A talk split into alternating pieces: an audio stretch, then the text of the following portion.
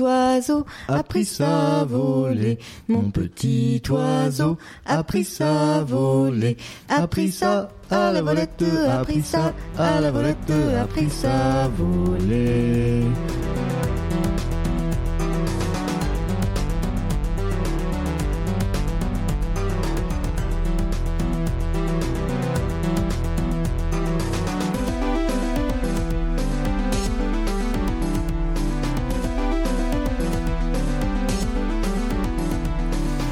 À tous et bienvenue dans un air de famille. Bonjour.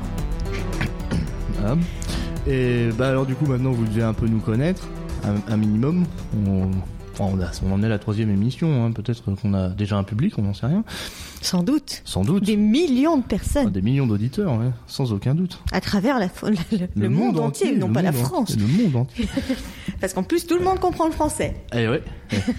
non mais c'est parce que c'est traduit en, en instantané, c'est pour ça. Et en Bon, langue euh, des signes. Et en langue des signes. Non, mais alors plus sérieusement, du coup, euh, maintenant on se retrouve régulièrement. C'est quand même la troisième fois qu'on qu'on fait ça. Et du coup, on va aborder enfin euh, l'une de nos séries préférées, qui est Camelot. Ça faisait un moment qu'on avait envie de le faire et puis on, on repoussait parce que bah, c'est une série, c'est un peu plus compliqué d'en parler que d'un film ou d'un jeu parce que c'est plus long, c'est plus. difficile d'en parler sans balancer 72 milliards de répliques. Euh, Ouais, parce qu'en plus nous on adore, alors on n'arrête pas. Mais en fait des répliques on en a déjà balancé certaines dans dans d'autres émissions d'avant. Et du coup c'est pour ça on s'est dit allez on, on le fait quand même, on le fait Ça quand balance même. des petits indices sur nos goûts. Ça balance de petits indices, oui. De couleur rose. De Rouge. fraise. le bel indice. et euh, et donc on, a décidé d'aborder Camelot, mais on a réfléchi à comment on allait l'aborder et comment on va l'aborder, c'est on va le présenter par ses personnages, parce que Camelot c'est avant tout euh, une série humoristique qui est essentiellement basée sur le jeu des personnages entre eux, etc. Et du coup, on, on va s'attarder sur euh, un certain nombre de personnages, pas sur tous, parce qu'il y en a quand même. euh, Ah, il y en a quand même un peu il y beaucoup. en a quand même beaucoup, mais euh, on va s'a- s'arrêter sur ceux qui sont peut-être les plus marquants et puis en tout cas qui nous nous intéressent le plus. Et du coup, on va euh, très naturellement commencer par Arthur, mais avant ça, on va faire un petit cours rapide de légende arthurienne. La légende arthurienne, c'est donc un récit légendaire entre guillemets. euh, on ne sait pas si ça a réellement eu lieu ou pas. euh, qui se situe euh, en fait entre le 8e et 11e siècle de notre ère. Oui, ça me paraît logique. et, et du coup, ça prend place dans le royaume de l'ogre. Alors, le royaume de l'ogre, c'était tout un royaume comprend l'Aquitaine, euh, l'Armorique, etc. Mais bon, on va pas faire de cours de géographie pour les nuls. Hein. J'en aurais bien besoin. Ouais, T'en aurais bien besoin, mais on va pas le faire. Parce que pour Et- moi, le territoire de l'ogre, c'est le marais de Shrek.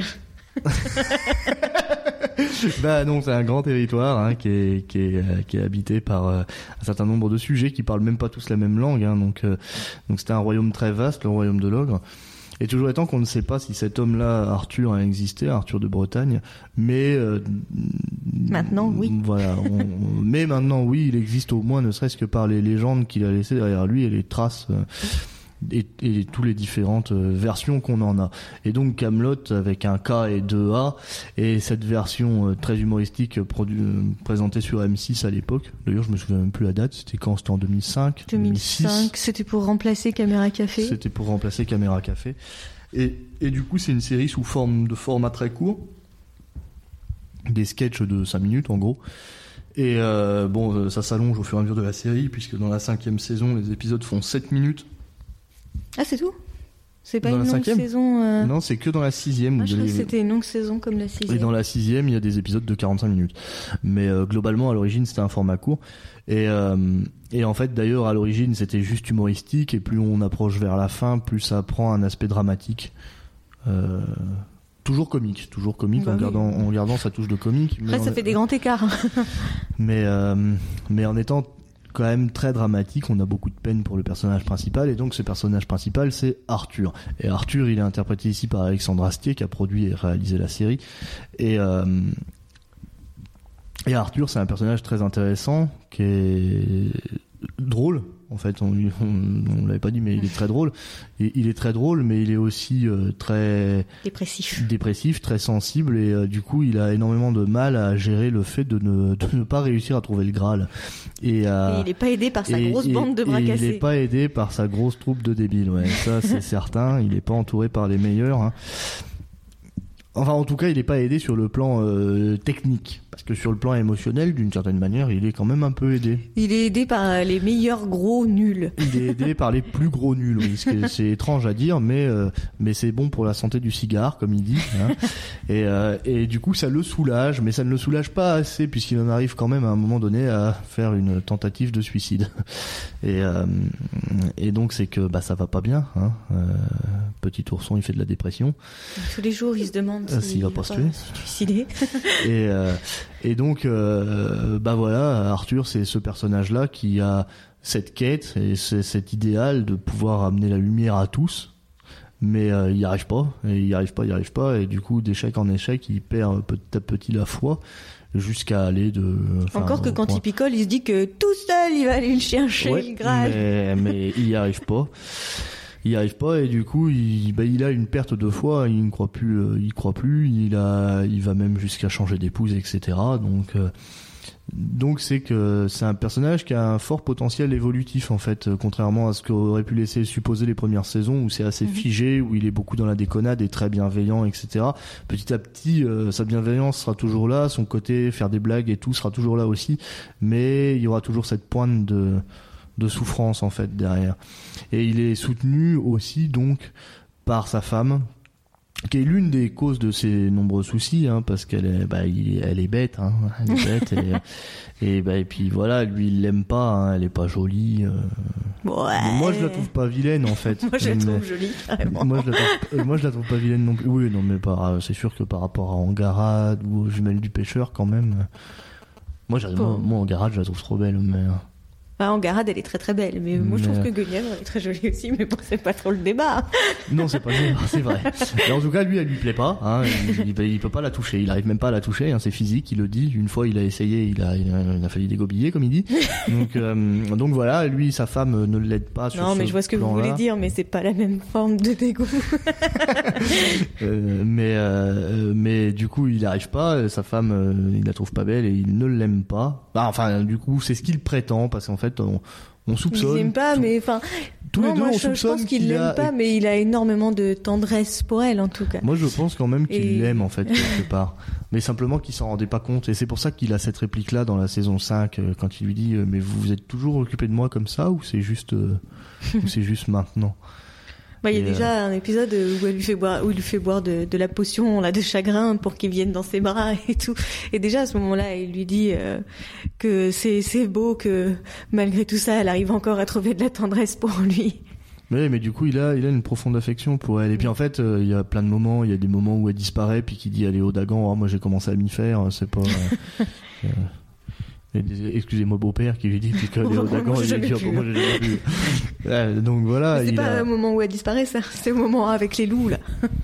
Ah oui, il faut la de qui dit bon bah si le machin des loups est pas joie, il resterait quelqu'un d'autre que ma femme. C'est l'esprit des loups. et, euh, et du coup, bah Arthur, voilà, sa femme, il l'aime quand même un peu, moi je pense. Et en tout cas, Guenièvre. En tout cas, elle... il se donne du mal pour lui trouver de la euh, pas de la guimauve, de la, de la pâte d'amande. et, et, puis en tout cas, Guenièvre, elle, elle aime Arthur. Elle est, c'est l'un de ses traits principaux. Elle est très amoureuse d'Arthur en fait. Et euh, et elle est, elle est très bienveillante d'une manière générale, elle est très gentille et elle est très très drôle.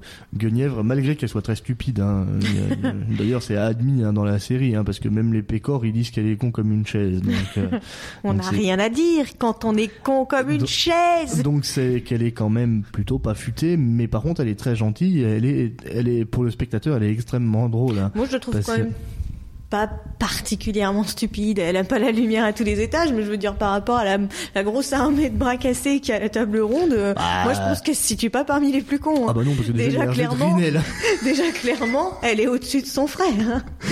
Ah bah il va. Oui, mais Yvain, il est censé être beaucoup plus jeune quand même. Alors, euh, tandis que, mais il y a Hervé Drinel quand même. Hervé Drinel, lui, euh, Bah bon, on y viendra parce qu'on peut pas, ne- on peut pas parler de Camelot sans aborder Hervé Drinel, même si c'est un personnage très Ah bon secondaire.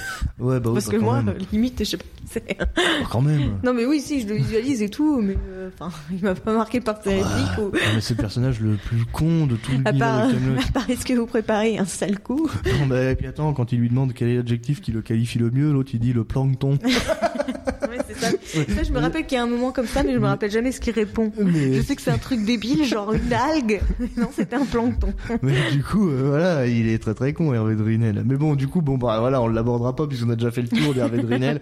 Hervé Drinel, c'est l'un des chevaliers de la table ronde, qu'on se demande bien pourquoi il est à la table ronde, parce que déjà, lors Bah, de parce que c'est comme ça qu'il les recrute, les mecs. parce en que fait. déjà, lors de l'entretien, il passe pour un gros blaireau. Et euh, c'en est un.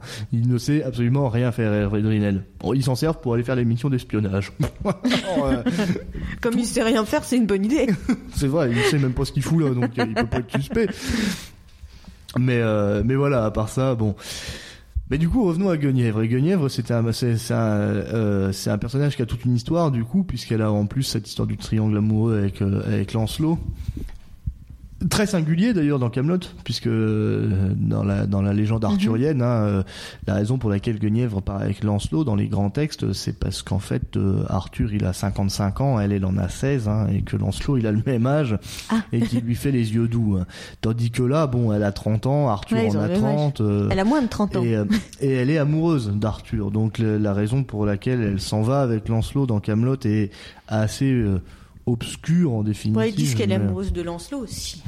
Oui, Il y a mais rien est- qui dit qu'on peut pas être elle- amoureux elle de deux hommes quand on est une femme. En Euh. plus, elle songe à rendre légale la polygamie pour les femmes. Ah oui, c'est vrai, c'est vrai, très juste. Bah voilà, voilà, on a l'explication. Mais elle s'en va avec, mais je pense qu'elle s'en va avec parce qu'elle est déçue, parce qu'Arthur la touche jamais, etc. Donc elle est un peu Peut-être pour lui faire un électrochoc. est- Qu'ils se disent euh, finalement, ma bonne femme, elle m'emmerde, mais j'ai l'habitude. je l'aime bien en fait. Ouais, enfin, euh, quand elle part, il... Ouh Je boufferai un cheval en salade. Donc euh, bon, le- l'électrochoc, il se fait quand même qu'après, parce que finalement, il va la récupérer. Hein. Il a vu une armée, il va la récupérer. Donc, euh, mais euh, Vous allez pas le regretter. et du coup, voilà, Guenièvre et Arthur, c'est quand même deux personnages. Enfin, euh, En tout cas, entre Guenièvre et m'évanouir, je peux te dire que je regretterais pas de récupérer Guenièvre. Ah bah tu m'étonnes, tu m'étonnes, tu m'étonnes.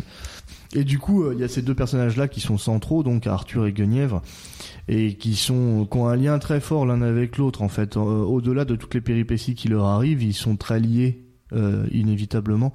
Et c'est des personnages qui sont touchants en fait ensemble. Ils ont des scènes où ils sont très très.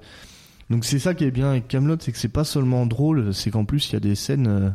Bah Marine disait que que Guenièvre l'a fait pleurer sur une scène quoi. Oui, mais du coup, je vais pas en parler parce que sinon je vais pleurer.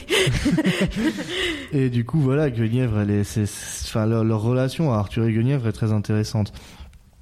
Et outre cette relation, du coup, en se mariant avec Guenièvre, Arthur a également épousé, d'une certaine manière, Léo Dagan et Célie, qui sont les parents de, euh, Guenièvre. de Guenièvre.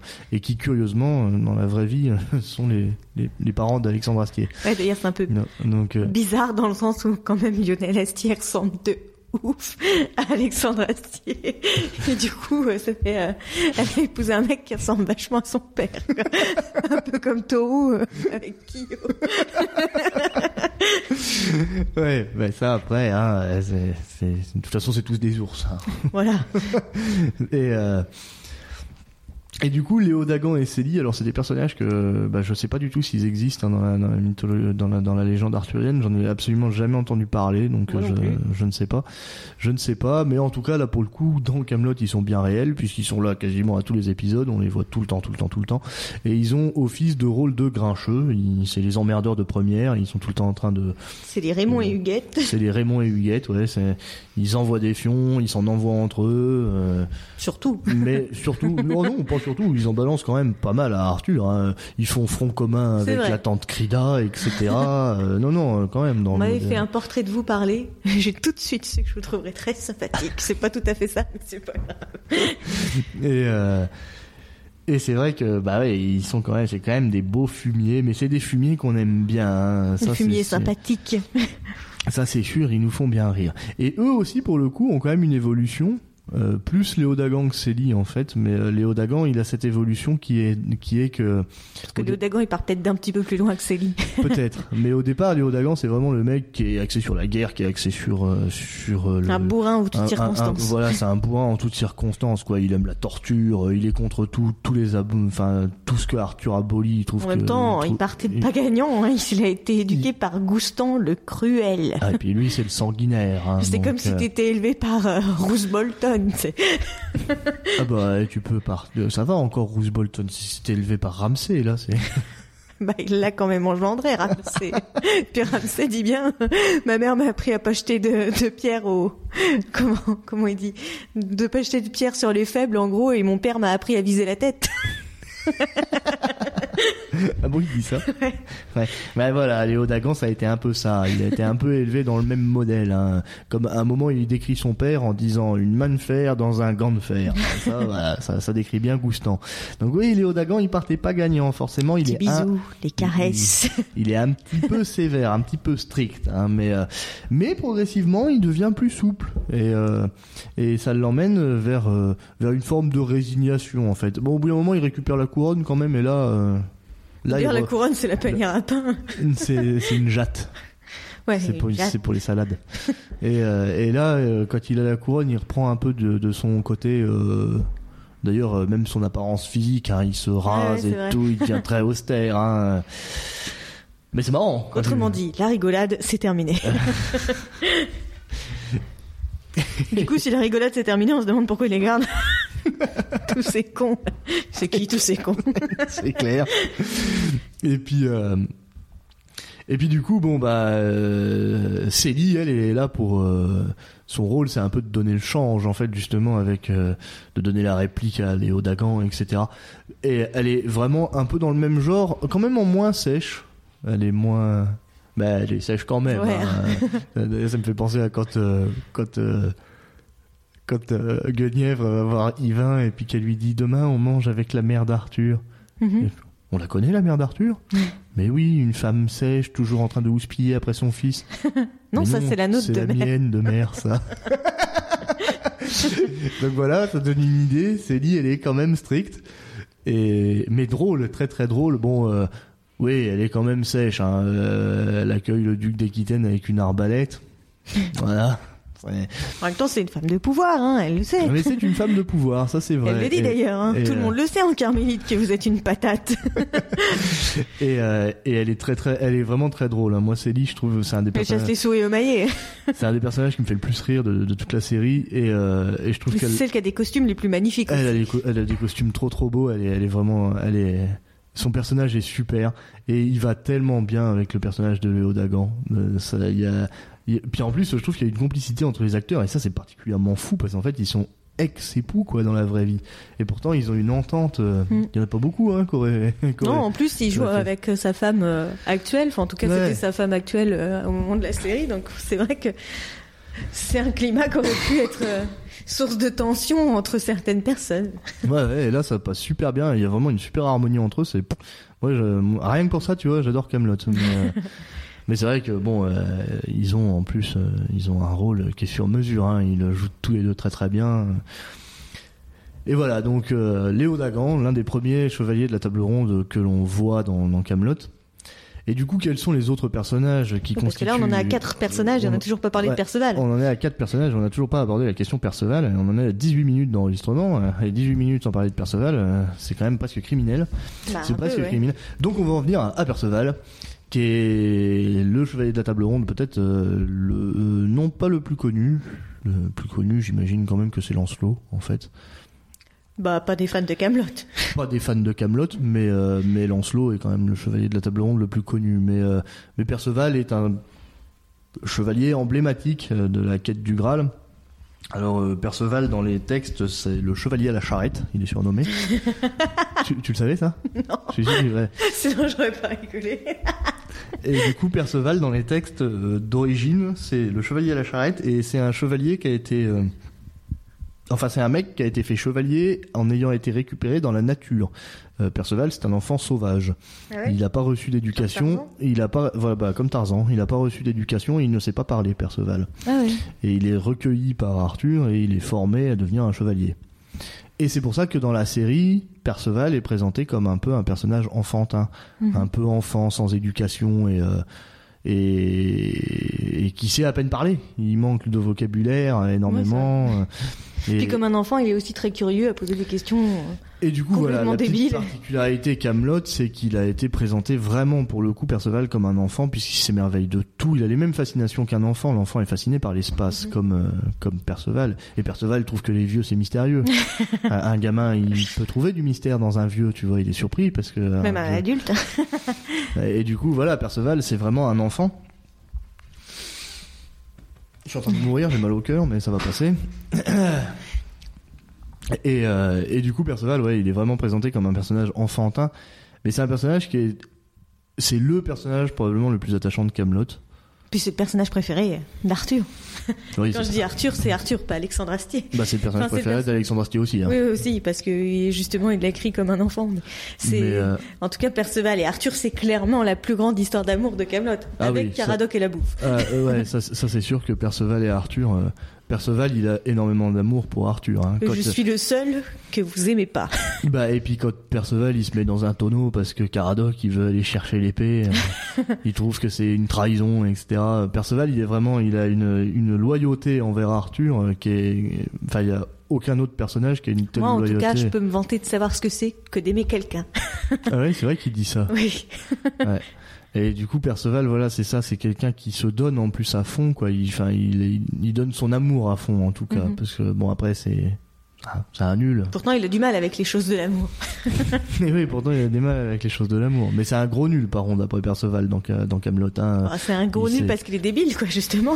Il est Oh un non, peu mais, idiot. non, mais il sait rien faire de ses dix doigts non plus. Hein. et Il est... Ah, il a des faits d'armes quand même, Provençal le Gaulois. Ah, c'est vrai, c'est vrai. Bah non, il a des faits d'armes. euh, on en parle. On en parle dans les tavernes à ivrognes, quoi. Voilà. mais, euh, Ah bah non, lui, il passe pas mal de temps à la taverne, il en a jamais entendu parler. Mais c'est vrai, voilà. Bah voilà. Exemple typique, Perceval, très con. Hein, bah, il se présente comme s'appelant Provençal le Gaulois. Voilà. C'est con, hein, parce que quand il sait faire quelque chose de ses dix doigts, il se gourre quand il donne son nom. Et du coup, Perceval, voilà, c'est un personnage qui est. Et c'est ça tout le long de la série. Par contre, Perceval, il a cette, il a, c'est presque il a presque pas d'évolution. Perceval, tout le long de la série, il est fidèle à lui-même, tu vois. Et euh, et il, mais il est indubitablement et toujours attachant. Et tout ce qu'il fait, on sait forcément que ça sera stupide. Comme mais dit, systématiquement co- inattendu. comme dit Arthur, c'est toujours complètement stupide, mais systématiquement inattendu. non, c'est systématiquement con, mais toujours inattendu. Non, Voilà, c'est- systématiquement débile. C'est débile le mot. c'est c'est ça la réplique exacte. Voilà, c'est ça, Perceval. Et Perceval, du coup, il a son compère, hein, compère qui Son acolyte. son acolyte qu'il rencontre euh, lors de la mission pour rejoindre euh, la, le- le- le- la, la- la- la table ronde. À l'origine, il partait avec sa grand-mère et il en a eu marre de sa grand-mère parce qu'elle passait son temps à bouffer. Et il a dit qu'il allait se trouver un autre partenaire qui ne pensait pas qu'à manger. Ah merde, moi j'avais oublié ça. T'avais oublié, t'avais oublié qu'il disait ça? Eh Du bah coup, si, il dit ça et du coup il se prend un autre partenaire, Caradoc. Donc Et- le bon mec qui pense pas qu'à bouffer. Et Caradoc, eh ben sa préoccupation principale, on va dire, bah c'est la bouffe, la bouffe, la bouffe, la bouffe et encore la bouffe. Et Le- parfois la nourriture. Le gras, c'est la vie. hein. et, euh, et du coup, bah voilà. Alors avec Perceval, il fait une équipe de choc. Mais alors pour le coup, Caradoc, c'est un gros con. Il est complètement idiot. Mais vraiment, hein, euh, vraiment stupide. Et en plus, il pense ne pas l'être. Ça, c'est assez. c'est le propre des cons, tu me diras. hein. Les, les cons pensent toujours qu'ils ne le sont pas, mais euh, mais ils le sont malheureusement. hein, pour le cas de Caradoc. Caradoc, il est C'est un vraiment. con gentil quand même. Ah, il est gentil, il est gentil. Puis il est drôle. Hein, il est quand même. euh, Puis moi, il y a quand même un épisode d'ailleurs où je me demande toujours, mais comment Caradoc fait cette phrase? Tu vois, quand l'épi- l'épisode où euh, Percela- Perceval, pardon, il va voir Arthur en lui disant qu'il veut qu'on le considère en tant que tel. Quand, euh, quand Caradoc, il lui dit, vous êtes trop souvent victime des colibés, euh, les gens ont tendance à oublier que vous êtes un chevalier et qu'ils devraient commencer à vous considérer en tant que tel. Je me dis, what? Caradoc, il fait des phrases comme ça, il sait ce que ça veut dire colibé. Non, mais je pense que c'était pas de lui. non mais elle est de vous la phrase là? Il avait dû l'entendre quelque part. Ah non, parce que parce que euh, oui, euh, Caradoc, en plus d'être très con, il a il a un vocabulaire très limité. Hein, c'est quand même lui qui dit qu'il va. Qui a inventé la botte secrète. Hein. et puis voilà, il a inventé la botte secrète. Hein, la botte secrète qui consiste à dire c'est pas faux euh, quand il y a un mot qu'il comprend pas. Donc s'il en a été au point de créer cette botte secrète, c'est que bah voilà, il a quelques lacunes. Et du coup, Perceval et Caradoc, bah, ils font une équipe, euh, bah, ils font une équipe de choc, hein, une équipe euh, qui a un duo qui n'a comme rival que Yvain et Gauvin en fait, hein, en termes d'efficacité sur le terrain. Hein. Tu m'étonnes. D'ailleurs, ils ont les mêmes sortes de privilèges, hein, pas de tournoi, pas de pas de mission en solo, euh, voilà quoi, c'est.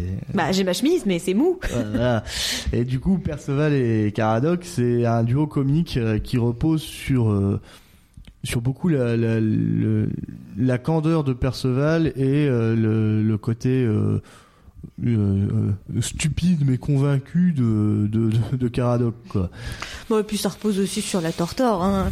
Ils ah sont tout le temps en train de bouffer et picoler ensemble. Oui voilà, ça ils aiment bien ils aiment bien la taverne et tout.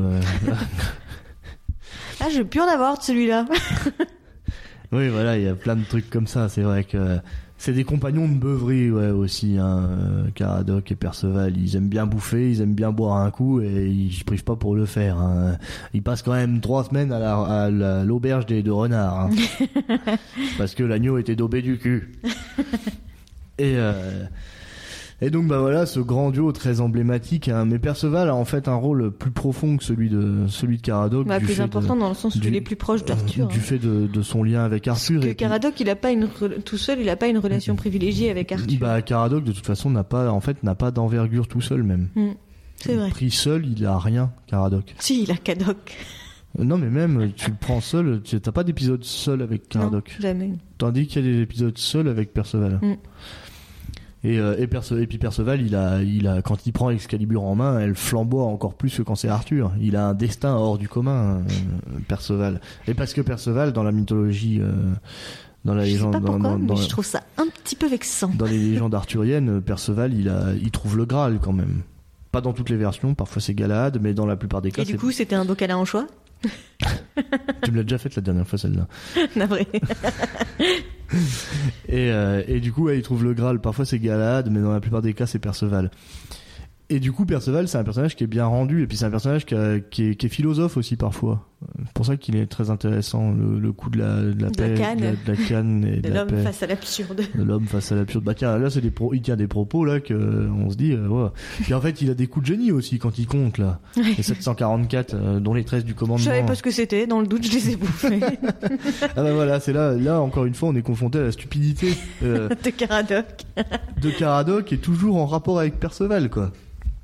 C'est euh, et du coup Perceval, c'est enfin Caradoc, c'est presque le faire valoir de Perceval en fait, d'une certaine manière, parce que par rapport à Caradoc, il paraît brillant. Perceval, c'est ouf hein, mais euh, mais c'est un peu ça.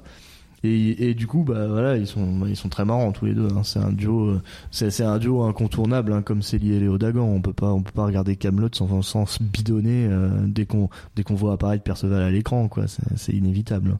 Enfin, tu dis que Caradoc est pas de valeur entre guillemets tout seul. Il a quand même une des meilleures répliques, hein. Dans le noir, tout seul. Qu'est-ce que ah vous faites? Bah, je gueulais Ouais, non, c'est pas l'une des meilleures répliques, c'est la meilleure réplique de Camelot. Hein. Quoique j'aime bien celle d'Arthur quand il se fait réveiller et puis que par les jumelles et puis qu'elles lui disent Vous dormez? Bah, Évidemment que je dors, je joue aux fléchettes J'ai cru que t'allais me parler de Lancelot, je viens de voir. Vous savez, cette histoire de cœur pur, quel cœur pur? Le mien. Ah, ah, oui. Je sais pas trop ce qu'ils en pensent à la table ronde. Tout le monde s'en branle, moi le premier. Sur les épisodes où on vient de réveiller la nuit, euh, globalement, ils font bien rire. Ah bah, bah parce qu'il est toujours d'une humeur de chien quand il réveille la nuit, alors... Euh. Puis c'est souvent, hein, euh, c'est souvent. Parce en plus, non mais Bohort, on ne réveille pas son roi en plein milieu de la nuit pour des conneries. Et en plus, Bohort, c'est récurrent parce qu'à un moment, il va voir il va voir Lancelot et puis euh, Lancelot il lui dit non mais si ça arrive trop souvent forcément euh, puis Bohort il lui dit ah non mais depuis avant-hier c'était plutôt bah tiens on peut parler de Bohort du coup vu qu'on est sur lui alors Bohort c'est quoi? Bohort c'est un chevalier qui est assez célèbre aussi dans, dans les légendes arthuriennes Je, enfin, je pense que c'est un personnage qui ressort souvent dans les textes. Donc pour ceux qui l'ont lu, c'est un personnage assez connu. Bon, c'est pas le plus connu non plus. Moi, de hein. toute façon, je connaissais aucun personnage avant de regarder Camelot. Aucun, aucun, aucun. Bah, connaissais Arthur, même. quoi, Arthur Lancelot, euh, Galahad, mais, qui est pas dans la série. pas dans la série. Mais euh, sinon, non, je connaissais personne, ni Perceval, ni rien, parce que Ah ouais j'ai jamais lu euh, rien du tout sur les légendes arthuriennes.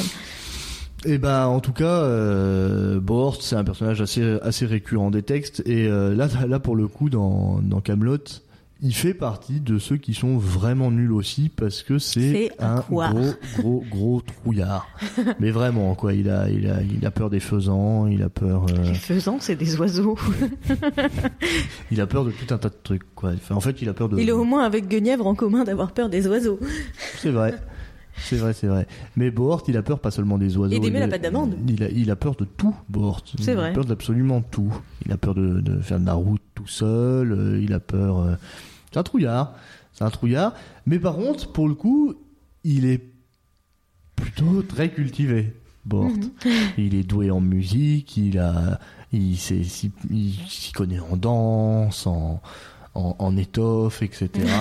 c'est, un grand couturier. Il connaît un peu la nourriture Il- aussi. Il est très raffiné et d'ailleurs il est, il passe très souvent pour euh, pour un pour un homo un peu beau. Ouais. Alors fait, c'est un peu primaire de dire ça à notre époque.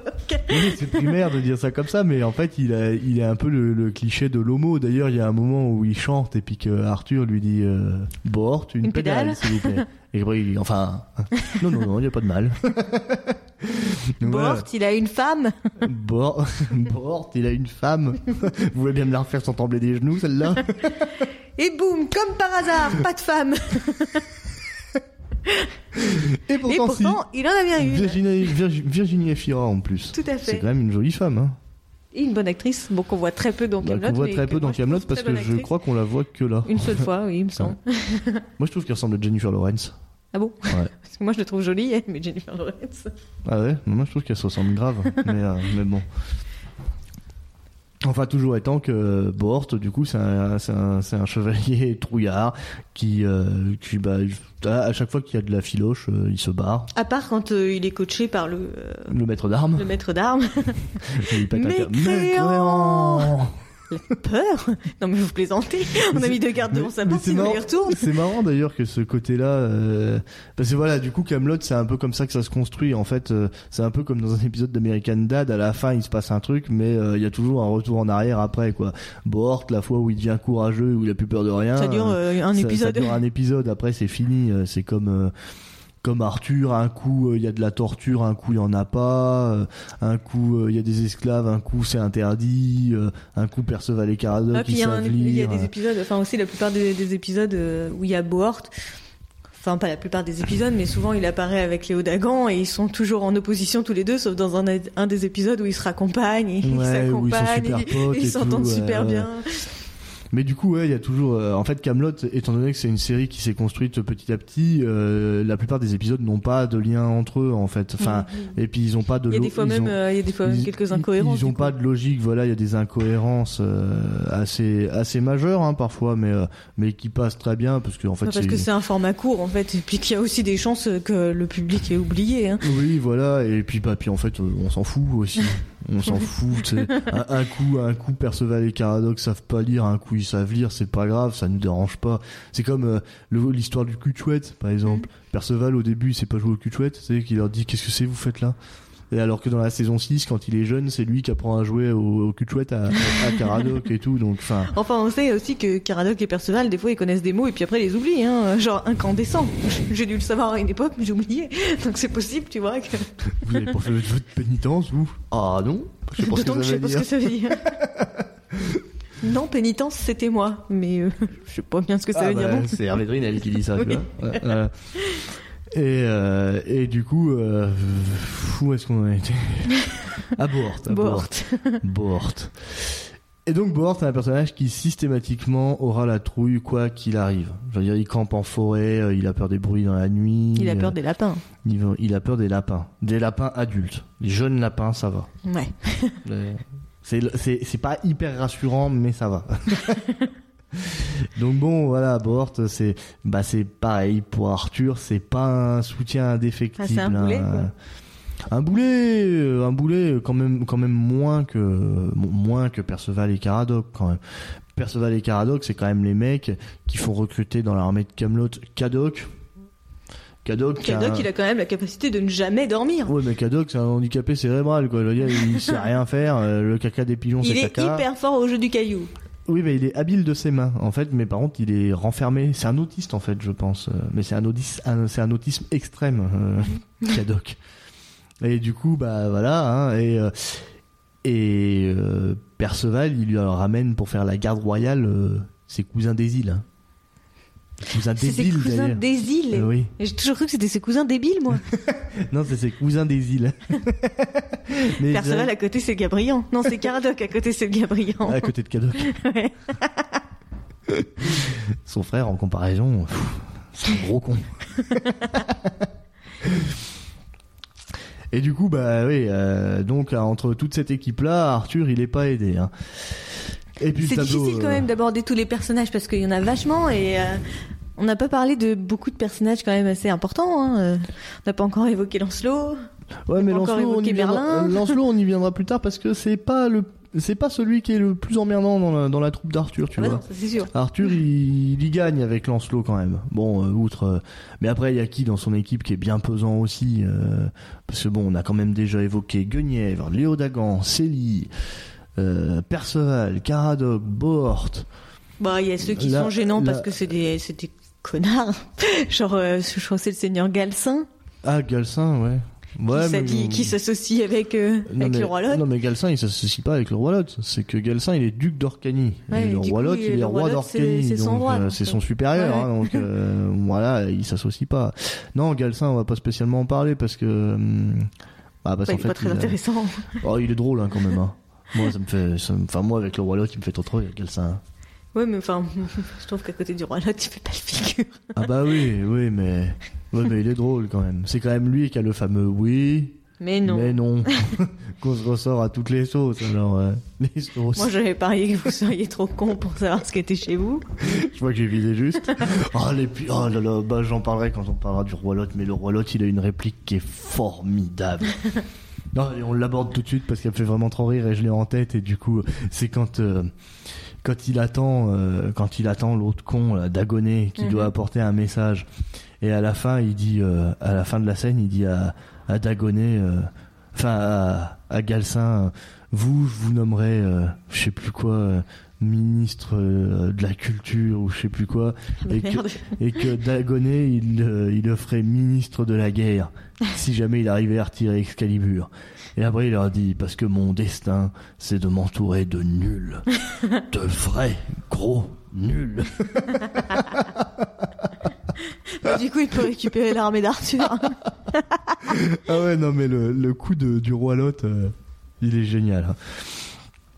mais c'est vrai que dans les chevaliers après outre cela qui ont un rôle majeur bah il y a Yvain et Gauvin quoi ouais, c'est vrai. Mais Yvain et Gauvin, euh, un duo de jeunes chevaliers, peu, Deux expériment- peu expérimentés. Deux cons. Peut-être. Peut-être, euh, je connais pas assez. et du coup, Gauvin et Yvain, qui sont respectivement Gauvin, le neveu d'Arthur, donc fils du roi Lot. Et, Je euh, l'oublie tout le temps, ça. Mais moi, ça fait jamais le lien dans mon cerveau. Ah bah c'est comme, Gauvin, euh, comme, Arthur et comme Arthur et Yvain. Comme quoi. Arthur et Yvain. Et, euh, et J'ai du- pas de beau-frère. Et du coup, voilà, Yvain, c'est le fils donc de Léodagan et de Célie, et donc frère de Guenièvre, et qui est donc le beau-frère d'Arthur, ce que Et son Arthur frère dans la vraie vie. et son frère dans la vraie vie. Et donc Arthur a du mal à intégrer que Yvain est son beau-frère, et Yvain et Gauvin sont quand même très très cons. Euh, Je pense même qu'ils sont un level au-dessus de Perceval et Ah Caradoc. bah hein. ils sont même euh, Ils sont même 10 levels ils au-dessus. sont même un sacré train d'avance mais c'est parce qu'ils sont jeunes hein, euh, bon ils sont jeunes ils ont 20 ans quand même mais euh, mais bon ils sont ouais, ils sont quand même très très cons hein. leur danse là euh, enfin, ça- ouais Yvain, il a peur des guêpes. alors. mais Yvain de toute façon est encore beaucoup plus con que Gauvin quand même hein. parce que quand par exemple le, le roi Lot est convoqué pour euh, décider de son sort Mhm. et que Gauvin il est congédié parce que Arthur euh, veut réfléchir à ce qui va se passer. Mhm. Euh, Gauvin il va voir Yvain et Yvain lui dit quand même alors votre père il a volé des légumes c'est ça donc, donc voilà quoi Yvain il a une compréhension des choses alors que son père donc le roi Lot a essayé de faire un putsch hein. donc euh, voilà Yvain il est il, il est limité dans ce qu'il comprend tandis que Gauvin comprend les choses quand même hein. bon même s'il y a des mots que euh, ensemble l'un comme l'autre ils ne comprennent pas et même s'ils se font des combats psychologiques euh, etc Agricole.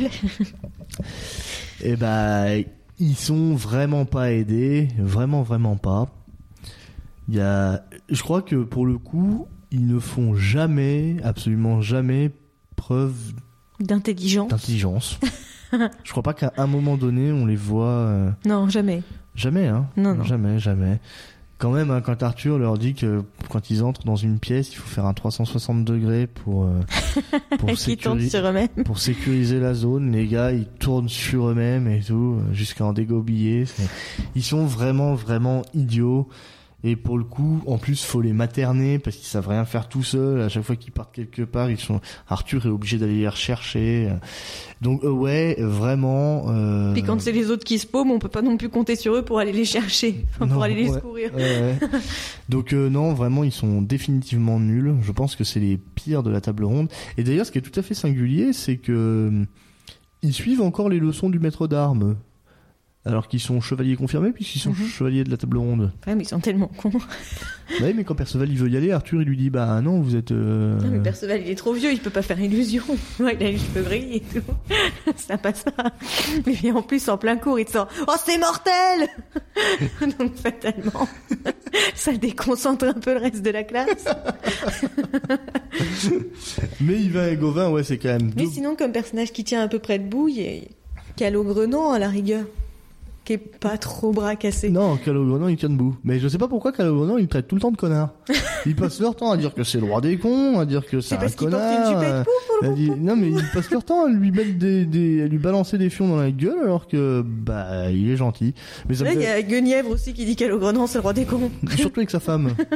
non mais ouais c'est bizarre euh, alors que Calogrenant et même Calogrenant à un moment donné euh, le Léo Dagan, mais ça c'est dans la saison 6. Léo Dagan, il fait une réunion des chefs de clan et il y a Mhm. que euh, Calogrenant qui est là et euh, et euh, Léo Dagan, il lui dit euh, tous en retard, c'est quand même une performance. Et Calogrenant, il lui dit bah je suis là moi. Oui, mais vous bah quoi moi? Bah vous voilà, vous êtes vous êtes fiable. Et alors, c'est pas bien ça? Bah non, c'est chiant. du coup, je sais pas, ouais, Calogrenant, il en prend tout le temps plein la gueule alors que Bah, il y a toujours un mec comme ça. c'est comme dans une classe, hein, il y a toujours un mec qui est bouc émissaire. boucher.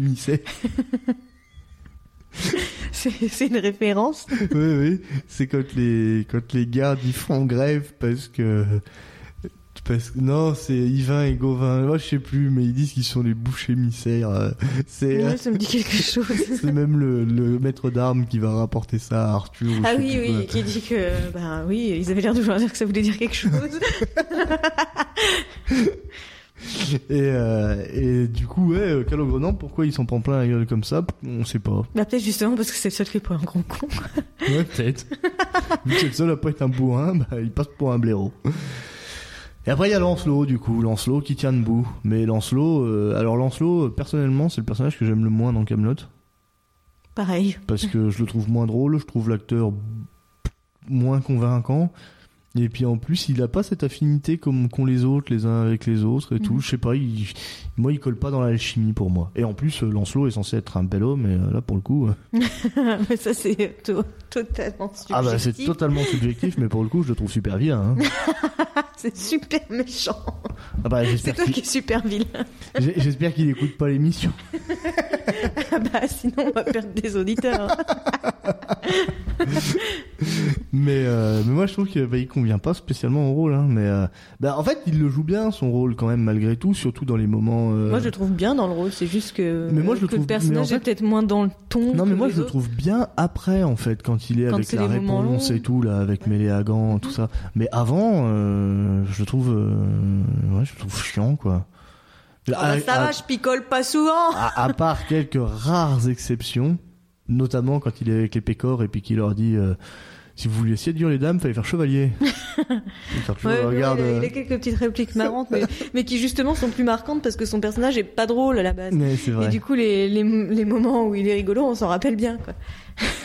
Mais, euh, mais c'est vrai que Lancelot, c'est pas un personnage marrant, mais par contre, c'est un personnage fiable pour le coup. Arthur, il peut beaucoup se reposer sur lui, et d'ailleurs, il se repose beaucoup sur lui, et c'est euh, l'origine de leur discorde. hein. Il se repose un peu trop sur lui, enfin, en tout cas, euh, au dire de Lancelot. Je pense que la jalousie est pas étrangère non plus, hein, parce que ça fait quand même 15 ans qu'il convoite la femme Mon d'Arthur. meilleur ami, hein. c'est Lancelot. Je pense que ça peut lui faire de se retrouver au plus marre avec vous. Bien, figurez-vous que nous sommes Très, très bons amis, Seigneur Lancelot, et, moi. ah là là, guenièvre. Mais du coup, Lancelot, il n'y a pas grand chose à dire sur lui, sinon que c'est un personnage qui a été vraiment particulièrement porté au nu, en fait, dans le sens où euh, c'est vraiment le héros. euh, voilà, il sauve la veuve et l'orphelin, euh, il sauve. Il a un cœur pur. Il a un cœur pur, il sauve des, des, des tonnes et des tonnes de gens. Et il sauve même Arthur au final. et il sauve même Arthur au final, c'est vrai, il sauve même Arthur au final. Du coup, c'est un, un personnage. Bien en fait, c'est un personnage essentiel, par contre, à l'intrigue, étant Ah bah oui, étant donné que c'est tout son tout son triangle amoureux qui va engendrer tout ce qui se passe après, et qui mène petit à petit justement la série vers une série plus tragique, plus Mm. dramatique. Donc Lancelot est un personnage essentiel et il le fait bien malgré tout. L'acteur le, le joue bien et le porte bien. Mais c'est un personnage que j'ai du mal au début de la série, vraiment dans les premiers, dans, la- dans, dans la première euh, saison. euh, Lancelot, euh, même son costume, il paraît cheap, tu sais. Je sais pas, non, il, vraiment au début, il me plaît pas. hein. Le vrai costume cheap, c'est celui de Bruno Salomon. Hein. Comment il Caius. Caius. C'est Caius Caius. Lui, son costume, euh, il fait mal quand même un peu. Hein, parce qu'en plus, la, la qualité des costumes est vraiment très bien dans Camelot. Et, Euh. et la jupette et le truc, on dirait des, des écailles de poisson. C'est- un peu ridicule. Ouais, mais je pense que ça a été fait pour euh, Pour ridiculiser pour le- ridiculiser le côté le- le ouais, romain, romaine, quoi, le romain. ouais. Puis d'ailleurs, ils se foutent allègrement de la gueule du romain. hein, ouais. Ah non, mais vous leur foutez les, vous leur foutez les miquettes aux Ostrogoths. hein. Avec vos jupettes. Non, mais ouais. Bah du coup, là, je pense qu'on a fait quand même pas mal le tour des personnages les plus importants de Camelot. On peut parler du père Blaise. Ah, De le- Merlin. ah, de Merlin. Merlin. Ah bah oui. Merlin, On, on- enchanteur de Bretagne. Attends, c'est clair. Grand vainqueur de la belette de Winchester. On, on parle, on parle des gros gros blaireaux, mais alors dans le genre gros blaireaux, hein. euh, Mais gros blaireau qui leur sauve quand même les miches à de nombreuses Oui, reprises. mais alors en fait, ça c'est très singulier parce que Merlin c'est le personnage qui a une évolution négative. C'est vrai. Parce qu'en fait, il leur Merlin- sauve quand même beaucoup de fois le, le, le fion euh, dans les premières saisons à les Ah, rafistoler dans, et la, tout. dans la première saison, il leur fait repousser les deux bras. Puis après, il sait plus rien faire. À la fin, il sait plus rien faire. Euh, dans la saison 6, il dit même euh, qu'il sait faire tomber la foudre euh, s'il y a de l'orage. Donc voilà, il sait vraiment rien faire du tout, du tout. Alors qu'au début, euh, il fait quand même des trucs. Il fait pas grand chose quand même, mais il fait des trucs. Il fait des parchemins, il fait des parchemins pour lancer Je sais pas pourquoi, mais ben, Merlin, tout de suite, ça m'a évoqué l'épisode où t'as le, le répurgateur, là, qui est joué par Elise Moon et qui débarque pendant que, que, que Perceval, il est en train de se faire rafistoler. Il dit, bah tant pis, il va mourir. Bah non, on déconne pas. Mais euh, mais ouais, euh, Merlin, il sait faire plein de trucs au début. Au début, il sait les soigner, euh, il sait balancer des boules de feu, il sait lancer des sorts de rage, il lance un sort pour dédoubler Perceval, il leur fait balancer des boules de feu. Par contre, il est hyper con. il sait, il sait faire vraiment plein de trucs, Merlin, au début, et puis après... euh, Il sait même faire des petits sortilèges avec des ratiches de furet ou je sais ouais, pas quoi. ouais. Non, mais, mais à la fin, il sait plus rien faire. Plus rien, plus rien, plus rien, quoi. Au début, il y a quand même un certain nombre de trucs qu'il ne sait pas faire, Mhm. mais à la fin, c'est plus rien du tout, quoi. Dire, Ah, c'est pour faire le parallèle avec euh, Elias de Kellywick qui lui sait tout faire. Bah oui, c'est ça, c'est parce que ça a introduit le personnage d'Elias de Killywick, qui lui est un enchanteur qui sait tout faire. Et ce personnage-là, d'ailleurs, je n'en ai jamais entendu parler ailleurs hein, non plus.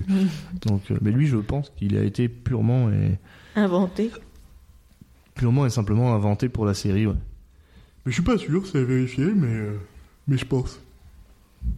Ah, désolé, je m'endors, tu vois, c'est- c'est terrible. hein. C'est terrible. Mais, euh, mais ouais, Merlin, c'est quand même l'un des persos les plus drôles en plus aussi. Vraiment, vraiment l'un des plus drôles. Parce qu'il y a tellement de répliques avec Merlin. Le, le coup de la fiole. euh, Qu'est-ce qui est petit et marron Un marron. Oh, il est fort le con. Non, et puis le coup de la fiole aussi. La fiole. Euh, la, la potion de vivacité, là.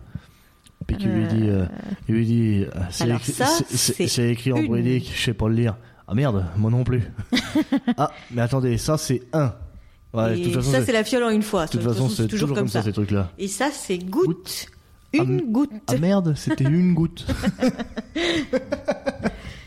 non mais ouais, Merlin, il est, est- J'adore la purée de châtaigne. Je m'en ferais péter le bide. Merlin, il est toujours très très drôle et pour le coup, en plus, il a vraiment la gueule qu'il faut pour jouer Merlin, le mec. hein. C'est vrai.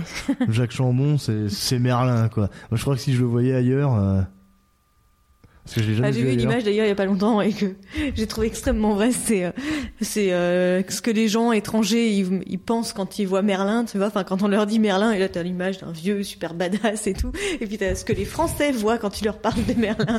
Et t'as Merlin comme ça avec les bras en l'air et qui fait n'importe quoi. Ah bah oui, nous Merlin, euh, c'est vrai que Merlin l'Enchanteur, on a un peu cassé son image. Ce qui est marrant parce que c'est une figure française en fait, hein, parce que le royaume de l'ogre, c'est le territoire français, hein. Enfin une partie du territoire anglais aussi, mais c'est essentiellement français. Et, euh, et on, on a complètement ridiculisé tous les ressortissants. En particulier Merlin quand même, hein, parce que Merlin, c'est sûr que tu vois les séries américaines Merlin, bah c'est pas la même, c'est des héros et tout. Bah là non, Merlin c'est les séries nul. sont moins bien. Elles sont nulles, les séries, c'est une catastrophe. Il y a Davos qui joue dedans. Davos. Il a pas d'identité le mec qui s'appelle Davos. Je sais même plus comment il s'appelle, Liam Liam, quelque chose. mais, euh, mais ouais, non, Merlin, c'est vraiment l'un des meilleurs personnages de Camelot. L'épisode du rassemblement du corbeau fait partie des meilleurs épisodes de Camelot. En plus c'est sans alcool. Bah là, je pense que par contre, on a commencé à faire pas mal le tour des personnages. Père Blaise. Ah ouais, d'ailleurs, ouais, euh, carrément. Carrément, parce que ça fait 50 minutes qu'on parle de Camelot. euh, ouais, on a fait. On n'a pas pas parlé du Père Blaise, on n'a pas parlé de, de, de machin là. Euh, ouais, mais on va les skipper. Hein, Maître que- d'armes. Ouais, mais on va les skipper. On les a vaguement évoqués de toute façon. Enfin, le père Blaise, non, mais euh, tant pis pour lui. Si, j'ai sorti, on n'est pas. Mais vous êtes des malades Et puis, de toute façon, euh, nous, ce qu'on veut, c'est que vous ayez regardé Camelot, parce que Camelot, c'est bien. Hein. Donc euh, voilà. Camelot, c'est bien. C'était quoi ce slogan? Je sais que c'est un slogan d'un truc, mais je sais plus. J'en ai aucune idée. Hein. mais toujours étant Camelot, c'est bien. Et du coup, euh, je vous le recommande. Et vous verrez comme ça les personnages qu'on n'a pas évoqués, parce que même le roi Lot, on est quand même largement passé dessus. On n'a pas évoqué sa On n'a même pas passé, parlé de, de- de la super servante qui est absolument géniale, là. celle qui remplace Angarade après. Là, qui- normal, on connaît même Non, pas mais- son nom. Je Non, mais moi, fous, je- c'est ça, c'est ma copine. Non, c'est pas elle. Non, mais je sais que c'est pas elle. mais- Ah oui, vous connaissez, vous connaissez même pas son nom. non, mais moi je crois que c'est monsieur qui sait pas sur qui il est tombé. c'est vrai qu'elle est génialissime. Elle est Euh, génialissime. moi je crois que je suis un petit peu en train de tomber amoureuse de monsieur. Ah non, mais elle est- ouais, c'est vrai qu'elle est géniale, mais on sait même pas son nom et tout. euh. On sait pas d'où elle D'ailleurs, si, sort. on, le- on plus. le sait son nom, Guenièvre le dit, mais euh, je me rappelle pas. Ouais, moi non plus. Parce qu'elle le dit quand elle vient la voir pour lui dire qu'elle m'évanouit, qui va, qui vient la voir.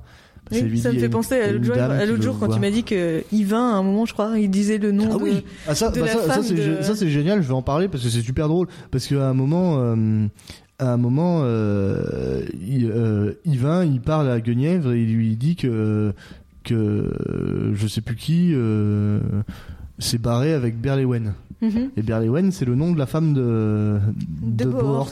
Et personne ne connaît le nom de la femme de Bohort. Mais par contre, Yvain, si. Alors qu'il est pas foutu de savoir le nom de la propre nana qu'il a épousée après. Ouais, ouais, il ne connaît pas le nom de la femme qu'il épouse, mais par contre, il connaît le nom de la femme de Bohort que personne ne connaît. C'est quand même assez prodigieux, mais euh, mais ça c'est super drôle. Ouais, ouais. Et c'est vrai que toi, tu l'avais même pas, tu savais pas non, non, plus. je Ouais, savais pas. Bah j'ai pas fait le lien parce que Berlywin, je savais pas que c'était le nom de la femme. Bah, ouais, mais parce que personne ne le sait. Bohort. Il est jamais dit ni rien et tout. Mais comment tu le sais toi du coup? Bah parce que je le sais, mais euh, mais mais voilà, c'est c'est ouf, c'est ouf, c'est rigolo. Puis tu dois pouvoir le savoir si parce que je pense qu'elle est castée à la fin à la fin de l'épisode. Mais euh, mais voilà, sinon c'est vrai qu'on le sait pas. On Bon. n'a pas parlé de. Pardon, Sire, c'est sous le coup du. Non, mais on peut pas s'arrêter sur tous les personnages méga secondaires aussi. Parce qu'il y a énormément, énormément de personnages. On n'a pas évoqué le roi Burgonde. hein. et, euh, et du coup, hein, On n'a pas évoqué le roi Burgonde. Et c'est dommage, on aurait dû, parce que le roi Burgonde, c'est le roi des, des Burgondes, et les Burgondes, c'est les Bourguignons. Et nous, on est Bourguignon. Bourguignons. Enfin, moi, moi, je le suis plus, mais je l'étais. Quand on l'est, on n'arrête jamais de l'être. C'est quoi ça? Rien du tout. D'accord. et du coup, on va passer à ce qu'on a l'habitude de faire, hein, nos recommandations et. Je sais pas comment. Nos recommandations et nos décommandations. Des, des, des conseils. des, ouais, trucs nuls. Des, ouais, nos- des trucs nuls. Comment on a dit la dernière fois Déconseiller? Ah oui, déconseiller, c'est ça, déconseiller. Ce qu'on déconseille. Et du coup, moi je vais commencer. Moi je vais, je vais commencer par ce que je déconseille. Et du coup, moi ce que je déconseille, euh, on l'avait évoqué dans, lors de la dernière émission parce qu'en plus c'était mort l'acteur principal. Euh, comment il s'appelle déjà? Non, pas l'acteur. Si, l'acteur. Et ouais. Les ailes du désir là, comment il s'appelle? Gans? Gans? Bruno Gans. Bruno Gans. Voilà. Qui est décédé récemment, donc on avait déjà évoqué les ailes du désir, puisqu'on avait évoqué les- le, le décès de cet homme. Et du coup, euh, les ailes du désir, moi c'est un film que j'ai regardé il y a un, un petit paquet de temps maintenant, parce que c'était le film qui avait été primé au Festival de Berlin en 68 et qui, est- qui a la réputation d'être un film excellent. Un chef-d'œuvre. Un chef-d'œuvre, un chef-d'œuvre. D'ailleurs, j'en ai parlé avec mon papa, hein, qui m'a Qui ne l'a pas vu qui ne l'a pas vu et qui m'a défendu Bandicus que c'était un chef-d'œuvre. Mais alors que moi je l'ai vu et je peux vous, con- vous assurer que c'est l'une des pires merdes que j'ai jamais vues. je veux dire, euh, l'histoire prend place, c'est l'histoire de deux anges qui papotent et qui sont là, semble-t-il, depuis la naissance du monde, d'après ce qu'ils disent, ce qu'ils ont l'air de dire. Et l'un d'eux va s'éprendre d'une terrienne et du coup va être déchu et perdre son statut d'ange. Ce qui est marrant, c'est Euh, que quand mais- c'est raconté, ça a l'air bien. hein. Non, non, mais attends, c'est parce que là, c'est le début. là. Et après, c'est l'escalade à n'importe quoi. Et d'ailleurs, c'est très bien de parler des ailes du désir là, parce qu'en fait, ça fait vachement le lien avec Camelot, puisque à un moment donné, quand le- l'ange il est déchu, il se retrouve sur Terre et du coup sous conditions humaines, donc visibles aux yeux de tous, etc. Et il est habillé en romain. Pourquoi en romain Ben voilà, tout à fait. Et donc d'où la référence à Camelot. C'est une référence à Camelot, enfin, ça a été dit, euh, reconnu. Euh, Enfin, une référence dans Camelot. Ah non non non, ah non, j'en sais rien, peut-être, peut-être, mais peut-être, on sait pas. La seule chose pour laquelle peut-être veut dire peut-être. Et franchement, non, j'en sais rien. Mais euh, du coup, ouais, dans les ailes du désir, il arrive, en. On n'a même en pas parlé de la Dame du Lac, du coup. En, en romain. Et ce qui est formidable, c'est que le mec, il arrive en romain sur la terre et le premier truc qu'il va faire, c'est d'aller vendre ses tenues de romain chez un antiquaire. Donc déjà, là, tu commences à te dire, le film, il se fout de ma gueule. Et ce qui est formidable, c'est que le mec, malgré qu'il soit devenu humain, il a gardé la capacité sensorielle d'entendre les pensées des gens. Et quand moi j'ai abdiqué définitivement face à ce film-là, c'est quand il a commencé à marcher au milieu des clodos et à entendre leurs pensées profondes. Et que les pensées profondes des clodos qui tendaient la main pour avoir l'argent, pour, qui étaient en train de mendier donc, et qui avaient qu'une envie, c'était de bouffer, très manifestement. Et ben les mecs, ils étaient en train de philosopher sur le sens de la vie et de la société. Mais franchement, non mais pas du tout le clodo, il pensait pas à ça. Le clodo, il était en train de penser à j'ai faim, donnez-moi à manger quoi. Je sais pas. Et du coup, je me suis dit mais mais qu'est-ce que c'est que cette espèce de bouillie intellectuelle? Qu'est-ce qu'ils essaient de me faire croire? Et il y a des scènes, c'est n'importe quoi. À un moment, il y a il y a l'ange, il parle à son pote et il lui dit tu te souviens à Son pote l'ange? Ouais, son pote l'autre ange qui lui dit Tu te souviens à l'époque où il y avait que de l'eau et des petits poissons? Non, mais qu'est-ce qu'on en a à foutre de ça? Et, et en plus. C'est en- quand qu'il y avait que de l'eau et des petits poissons? et, et en plus, bah, c'est avant même la Pangée, c'est- mais ça, ça a pas de sens. Et en plus, cette réplique, elle a tout en plus pas de sens, parce qu'ils sont que tous les deux, les mecs, et ils sont là depuis la nuit des temps, donc, a priori, puisqu'ils ont vu l'époque où il y avait que des poissons et de l'eau. Et, euh, et pourtant, le mec, quand il devient humain, il rencontre d'autres mecs qui étaient eux aussi des anges avant. Mais du coup, ils étaient où, ces autres anges? Puisqu'il y avait que ces deux connards qui étaient là depuis le début. Et Moi, je me suis dit, mais qu'est-ce que c'est que ce film de merde, vraiment? Et à la fin, en plus, il y a C'est une... qui le réalisateur? Bon, j'en sais rien, c'est un connard. C'est Wim Wenders, je crois. J'en sais rien.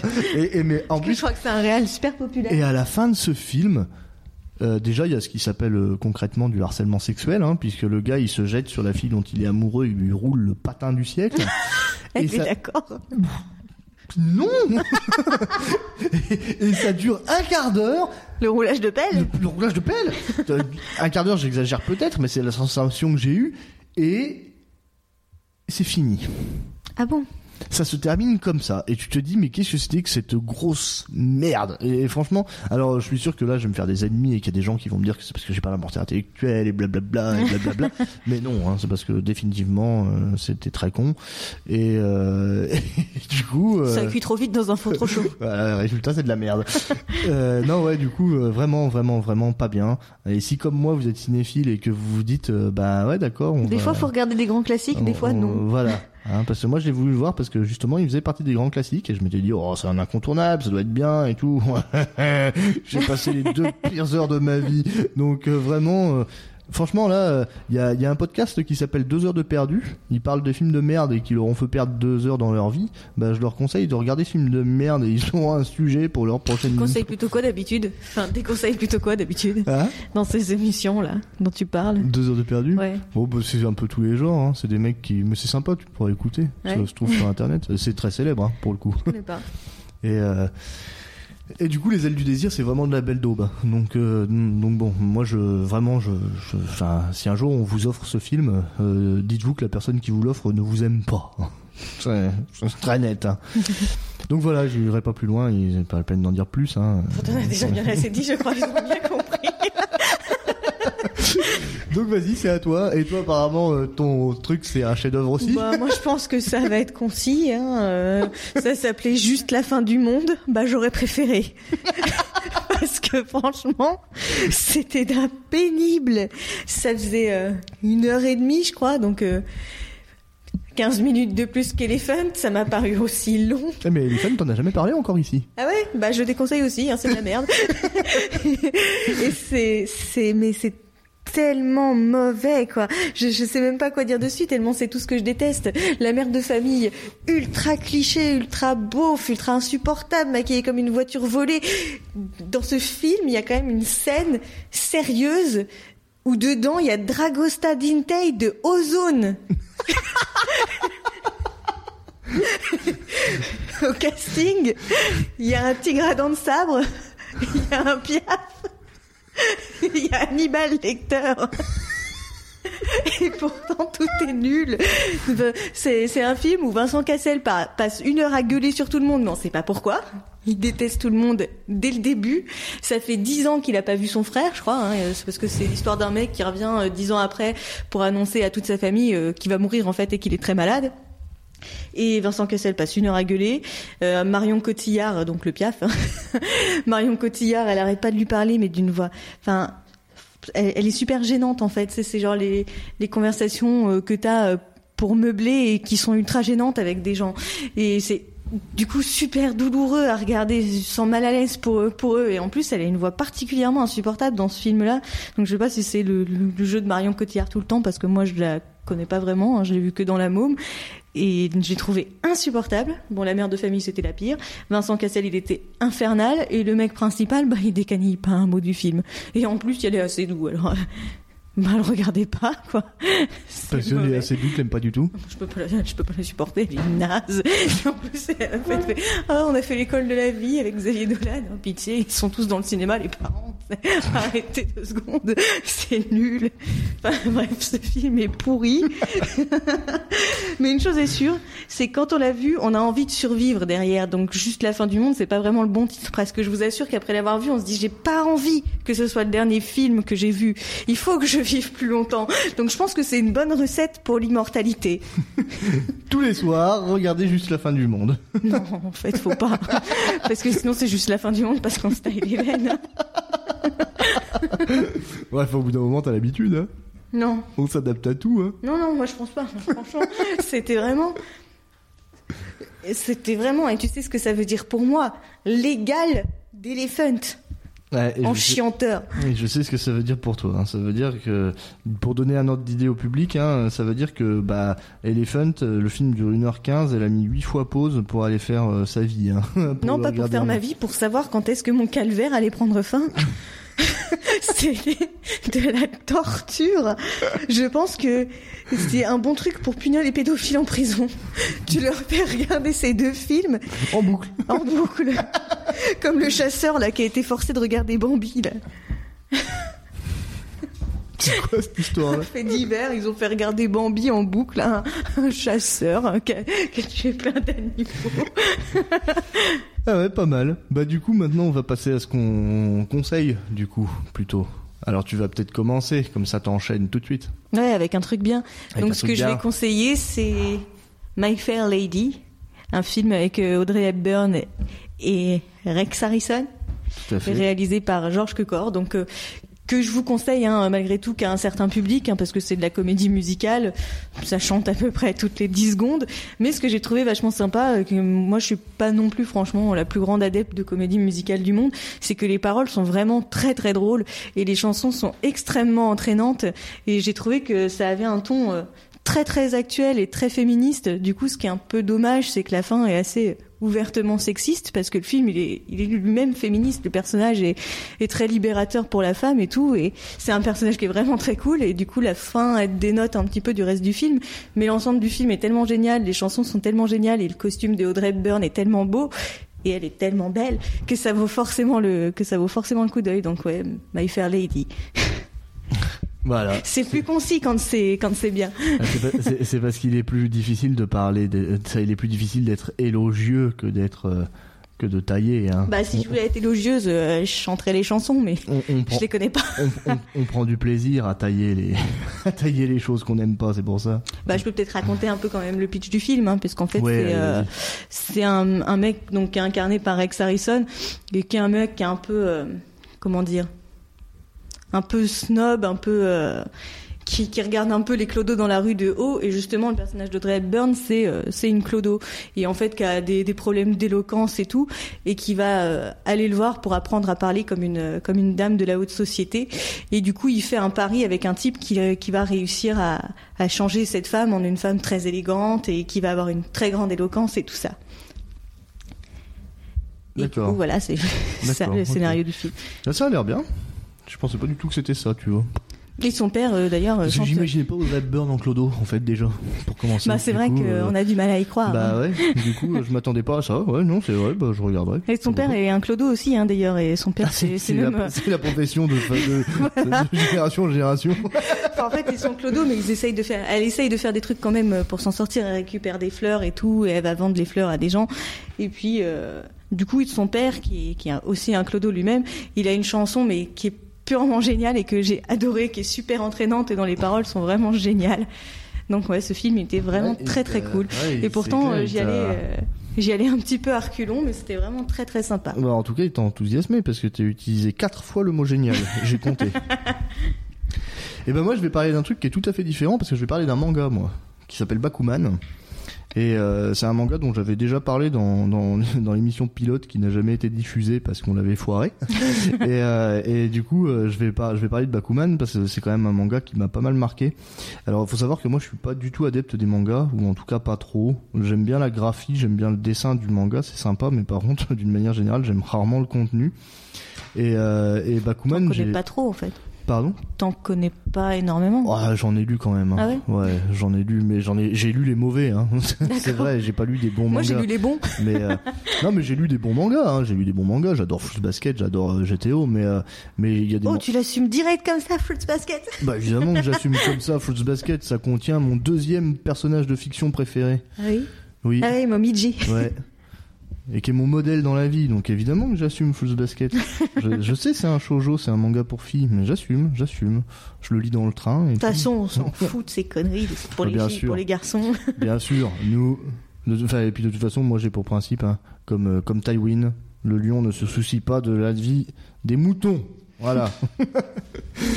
et euh, Bakuman. et du coup, Bakuman, Bakuman, c'est quoi? C'est le man- un manga? Alors déjà, moi, la première chose qui m'a fait que j'ai lu ce manga, c'est parce qu'il est écrit par l'auteur de, de Death Note, en fait. Et étant donné que j'aime bien Death Note, c'est un bon manga. Euh, J'ai pas non plus à se taper le cul par terre. hein, c'est pas mon manga préféré, mais euh, mais c'est quand même très bien. Et, euh, et c'est le même dessinateur également que Death Note. Et par contre, là, pour le coup, le dessin de Death Note est magnifique. C'est l'un des plus beaux dessins de manga que j'ai pu voir. Et du coup, je me suis dit, bah allez, Bakuman. Euh, faut savoir que moi, je travaille dans un endroit où je récupère pas mal de livres. Et du coup, j'ai accès à des livres assez facilement. Donc, euh, je récupère, euh, j'ai récupéré Bakuman gratuitement. Et du coup, je me suis attelé à la lecture du premier et j'ai adoré. Du coup, j'ai acheté tous les autres que j'ai lus d'une traite. Il y en a 20, hein, donc ça fait un bel achat quand même un bel achat et ça m'a fait du temps pour les lire. Et c'était très très très bien. Dense. et c'est dense c'est très très dense comme bah, de la même manière que Death Note. Il y a énormément de textes il faut beaucoup lire. Et en fait Bakuman ça raconte l'histoire de deux mecs deux gamins qui sont des collégiens au début du, du manga. Euh, c'est plus le cas à la fin hein, mais, euh, mais au début c'est des collégiens et en fait, euh, ils ont pour objectif de devenir mangaka. Et du coup, ça nous permet, nous lecteurs, de découvrir l'univers du manga, de découvrir comment se crée un manga, comment se conçoit un manga, comment toutes les étapes par lesquelles va passer le mangaka, etc. Et du coup, on voit même les, les techniques scénaristiques euh, à utiliser pour obtenir du public, euh, comment comment un, un- comment un mangaka s'y prend quand son manga perd en en notoriété, etc.